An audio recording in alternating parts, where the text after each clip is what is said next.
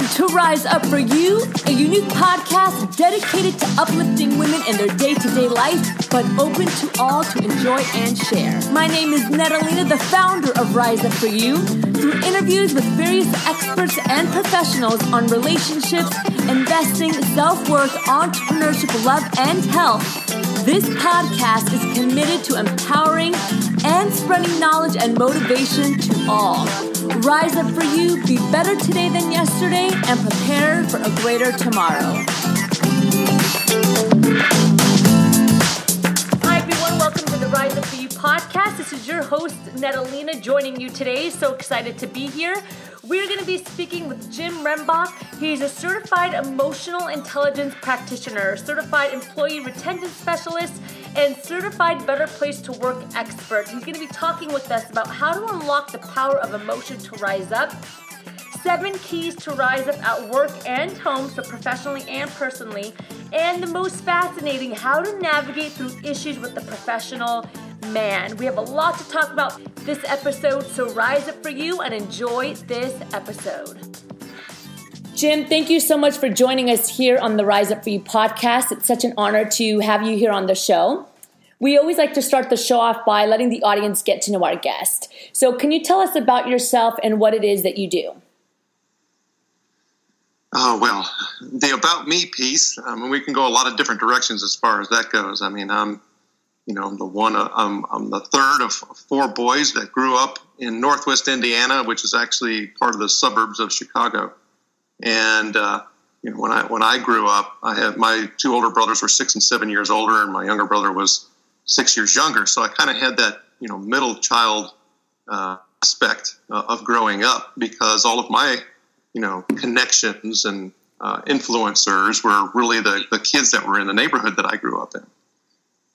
So it was one of those, awesome scenarios to where if you wanted to play a football game or a basketball game, you essentially just walked out the front door and said, "Hey, who wants to play?" And you had enough people to play with. That was a pretty much an awesome, way to grow up. And then as I continued to get older and stayed within East Chicago, Indiana, and going to middle school and high school, part of white minority. Which gave me a really different perspective, because where I went to high school, there were fewer whites than there were Hispanics and African Americans, and so I think what that has done for me is really given me a perspective on humanity that I wouldn't have gotten otherwise. We eventually moved from that area when I was in high school, and we had a brief stint out in Beaverton, Oregon, where it was. A really kind of a culture shock to me. But we only stayed out there for 6 months because my father took a job within the same industry and things didn't occur as was promised. And so we ended up moving to North Carolina, and I've lived down south more than half of my life now. But, that initial start, that initial upbringing really has given me a better perspective on what it takes to connect and serve with others. Now, that's not to say I don't have my own personal struggles, because I sure do, because I'm one of those folks that likes to, as I say, chase shiny objects.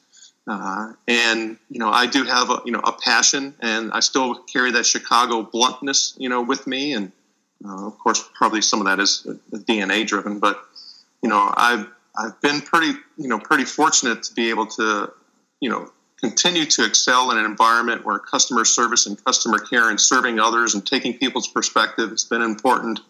And knowing more intuitively when I first started, but then ultimately, gaining and building skills associated with, what is needed in order to connect with, humans as a whole and influence and persuade. And I became certified in emotional intelligence. And so for me, I think part of my learning, has helped me overcome, my wiring and DNA and my initial upbringing, but I still get to carry the perspectives with me. So, I've been really fortunate. So then the other thing,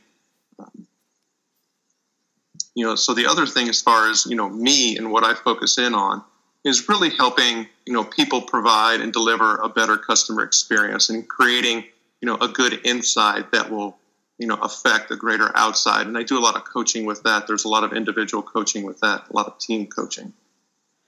So tell us a little bit more. You touched on the component of emotional intelligence. So tell us a little bit more with, you know, some of the work that you do with that, because it's such a pivotal type of intelligence that I think oftentimes we overlook, and we're getting better today as a society, you know, the difference between IQ and EQ.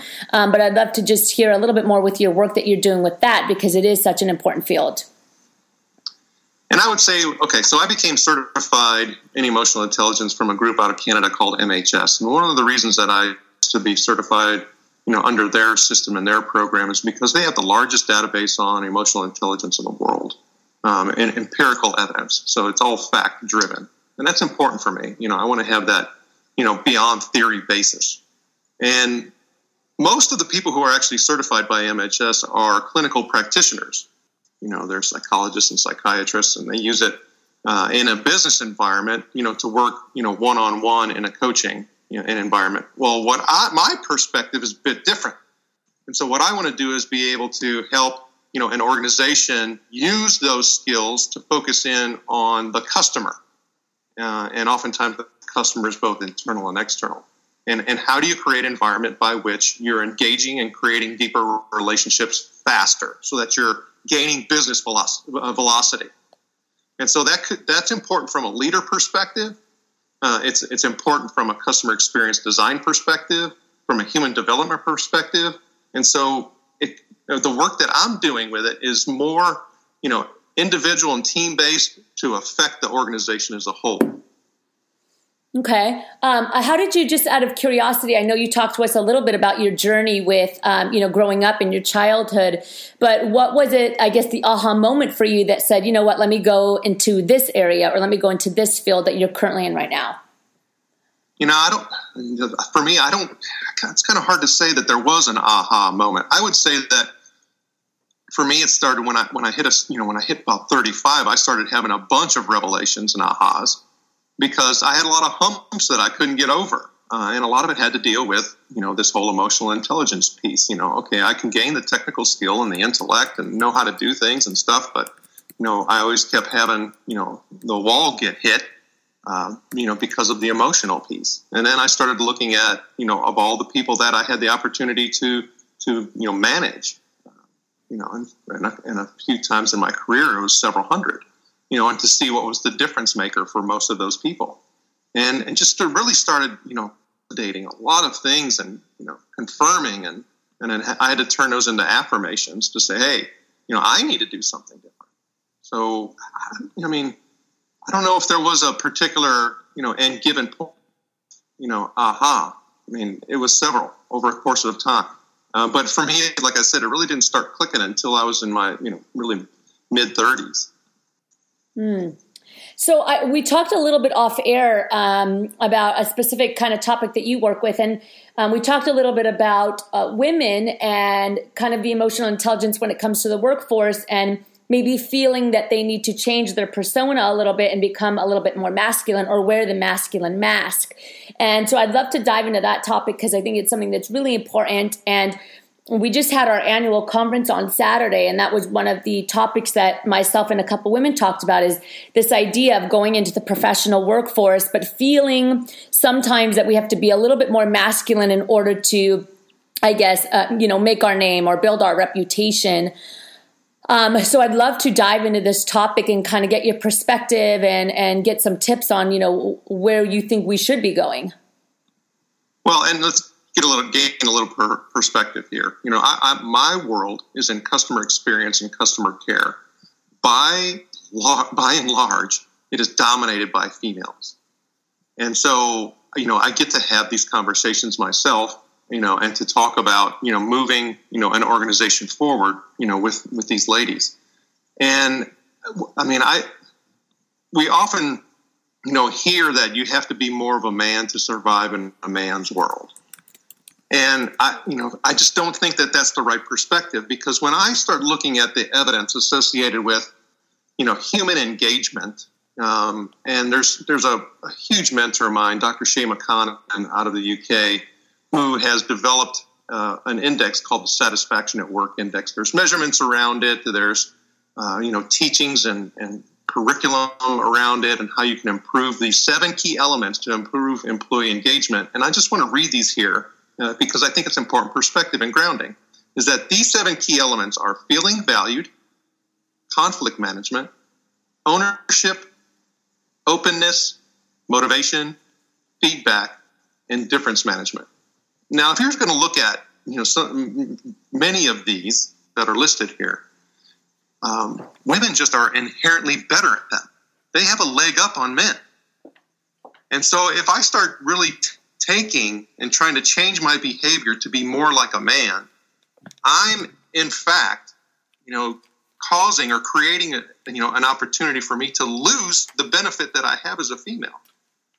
And I think what women really need to do is focus on their strengths, because so many times, we talk about, like, for example, in the business world, SWOT analysis, which I just can't stand because it focuses so much on the negative. It's weaknesses and threats. No. We've proven over and over again that we excel faster for a longer period of time and have greater success when we focus on the things that we're best at. Well, if you're already inherently wired to be better at some of these things that build and create relationships, we need to enhance those. And so don't become a man. Be a better woman. For me, I even find going back to talk about some of those aha moments, and my wife will jokingly say that I should be the stay-at-home parent because I'm more nurturing. So it's those female characteristics, for me, that ultimately I had to do a better job of focusing on, because when I'm early in my career, I was in a male-dominated environment. Well, being from Chicago, having, 3 brothers, boy, I knew how to fight in that environment really well. And then I actually switched and went to an environment which was predominantly female. And those first 90 days at that company, I upset more women than I've ever met. And what I mean by that is I upset some people, and then they told everyone else. And so I was like, because of my behavior, my man characteristics. And so when I started softening those and really getting more in tune with the people that I was interacting with and enhancing my skills that were emotional intelligence-based, like empathy and perspective-taking and active listening, then, of course, I wasn't upsetting as many people, and I was able to get more things accomplished. So be a better woman. Okay, well, you said something there that was really interesting, though. You said that, yes, be a better woman, but you said that you... Are you saying from the perspective of a man be a better woman or a woman be a better woman? Because you talked a little bit towards the end about how you actually changed a little bit. Well, I'll say that's my envy, right? I would say it's for both. Men need to do a better job at enhancing, those, 7 core elements, which are improving their emotional intelligence and build deeper relationships. And women don't need to squash those by trying to be, what is perceived as a man, in a workplace environment. So let's jump into those 7 key elements a little bit more, because you went a little bit fast and I want to make sure the audience can catch them. If you don't mind just saying them again and maybe giving us 1 or 2, points about it or sentences about that. I know the first one you said was feeling valued. Right. So it's that people feel appreciated and that they're appropriately awarded, and that, they know people believe in them and that they're made to feel special. So therefore they're going to end up acting special.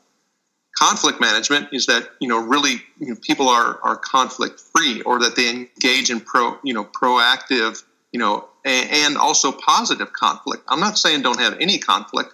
It's being able to have, positive and proactive, conflict, not dysfunctional conflict, and in creating an environment where people, will take ownership, rather than, whining or being held accountable, because accountable in context is negative. We always talk about, well, they should be held accountable. No, we want people to take ownership. We want to create an environment that's open, and so that there's genuine, two-way communication that takes place. Now, I'm not talking, there's a difference between transparency, because I also believe that you can reveal too much. You have to be really careful, but you should have, it should be a safe environment where people can feel that they can communicate openly. And that when you start talking about motivation, that we recognize people's abilities, we connect with them, and that they have positive feelings about their job and their colleagues, and they have an intrinsic drive to do more, than just what the job, description says, for example. And then, feedback, it's knowing how to receive it you know, as well as being someone who's better at giving it. And so that when we think about, you know, connecting and building a relationship, how does that feedback occur when it's healthy? And we want to mimic and replicate that.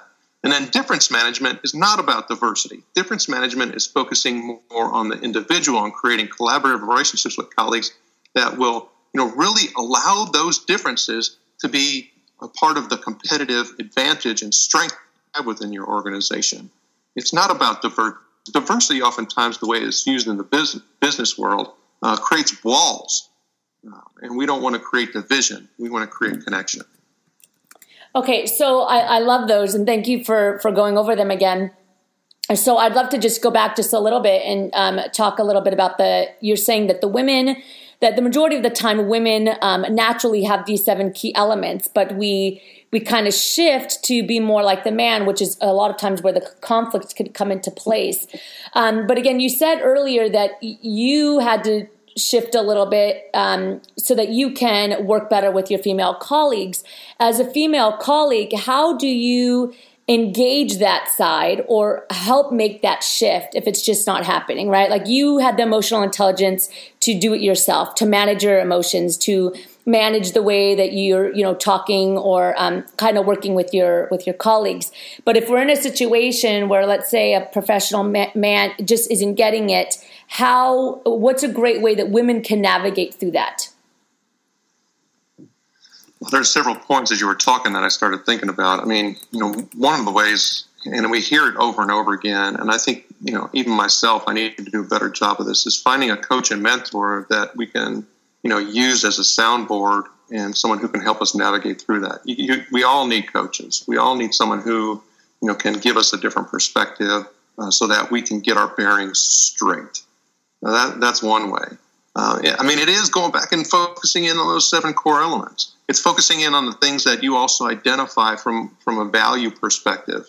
You know, it's going back to those things that, you know, even from when as far back as you can remember that were important to you. You know, I mean, whatever they are, it's enhancing those and also taking some people under your wing and developing them and helping them find, you know, their true connection and self and understanding the purpose in these seven core things so that they can become motivated. So it's, I mean, I think there's also, you know, something associated with asking questions associated with that. I had the opportunity to, you know, work with a couple people who, you know, we put together, you know, coaching tools for them, for the people that they were working for because they were struggling with it, that allowed them to stay within their corporate guidelines, but still gave them the flexibility to focus on the person piece. And the feedback that they received from those direct reports was along the lines of, you know, that they never really had any type of review process like that. And their question was why? He goes, because they said focusing on me as a person, as an individual, and in every review I've ever had, they weren't really talking to me, you know, with me about those things. It was always about, you know, the performance and what I didn't do and what I need to do better. And but the fact is that when we connect with people, it builds better communities, which will help you traverse the difficulties that we have both personally and professionally in the work and, you know, in the work and personal environments today. When we know people have our back, we move forward faster. Absolutely. Jim, thank you so much for joining us today. I'd love to jump into the power section of the interview. Can you tell us one book that you've read that's had a massive impact on your life? Yeah, well, you know, I have to cheat, and I'm going to give you a couple, if that's okay. Mm-hmm. Why Motivating People Doesn't Work and What Does by Susan Fowler. She was also episode 72 for me on the Fast Leader Show. Incredible woman. Has been with the Ken Blanchard companies for a couple decades, and also has actually released an update to the 1-Minute Manager book, which she was a co-author of. Conversational Intelligence by Judith Glazer. She was episode 41. Fantastic book, as well as coach. She's one of the top 3 executive coaches in the world. And then also Brand versus Wild by Jonathan David Lewis, and he was episode 134 on the Fast Leader Show. Fascinating insight on, you know, what does it really take in order to, you know, create a difference and be able to survive this crazy world that we're living in from a business as well as has some personal impacts to it. So those three books are pretty powerful. And Jim, what is one value that you've always stuck by throughout your journey that is like a non-negotiable for you? Integrity. I mean, when people, know I say something, they know it's going to be in stone. And if you could leave the world with one final message, we call it our golden nugget, what would it be? For me, it was an influence by Charles Vogel, who was on the Fast Leader Show. He was episode 105, and he talks about building community, and that is be a 3 a.m. friend, meaning that who knows that you are their 3 a.m. friend. If they were to reach out and contact you at need at 3 a.m., that you'd be there for them. Mm. Be a 3 a.m. friend, and also seek and try to find your own 3 a.m. friend. And then when you get one, try to find another, because those bonds will last you a lifetime. And as you know, the company here is Rise Up For You, and the podcast is Rise Up For You. When you hear that phrase, what does it mean to you? I mean, there's a couple of things that I start thinking about is, strength to achieve and to overcome, to persevere. There's a lot of things that come to my mind. And lastly, thank you again for joining us. So how do we, I know you mentioned earlier that you have a podcast. How do we stay connected and how do we support you? Oh, I appreciate that. So on the Fast Leader Show, on our show notes page, which you'll find at fastleader.net, and I've had, 150, episodes of folks that are in three different disciplines, customer experience, customer care, as well as the leadership realm. But we focus on emotional intelligence and customer-centric leadership, and getting over humps is that I have thousands of quotes. What I do for my interviews is I pull out quotes and I make them tweetable and shareable. And please share some of those because they're incredibly influential when we start talking about, having the influence and the power and the focus so that we can all rise to the top. Wonderful. Again, Jim, thank you so much for joining us here on the Rise Up For You podcast. Such a pleasure. Thank you. I appreciate it, Netta. Thank you again for joining the Rise Up For You podcast. Again, this is your host, Natalina. We want to make sure that outside of the podcast, you're still growing and always getting continuous knowledge and our 6 pillars. So we want to make sure that you head over to our website, www.riseupforyou.com, and take full advantage of the free resources and the benefits that we have there. We have articles and contributors from around the world. We have a number of other podcast episodes, webinars, and a ton of tools and strategies and tips that are going to help you rise up to the next step professionally and personally. You can find us on every social media avenue. We're on Facebook, on our Facebook page, Rise Up For You. We're on Instagram. We're on Twitter. Everything is at Rise Up For You, and we would love for you to join us. And definitely you're going to want to head over to our website, www.riseupforyou.com, and get your free startup kit. We have compiled the top podcast interviews, the top webinars, and the top articles that fall in our 6 pillars, plus a free startup guide, the 6 pillars to a prosperous life, that's going to help you take that first step to really finding and building the life that you want professionally and personally. So again, if you head over to our website, www.riseupforyou.com, you get access to that startup kit for free. And don't forget to share. Our main mission is to empower, educate, and connect women globally, and we need your help to do that. So please help us spread the word, spread the message, share our content, share what Rise Up For You is about, and help us help you and other women around the world. Thank you again for joining us. Rise Up For You, be better today than yesterday, and prepare for a greater tomorrow.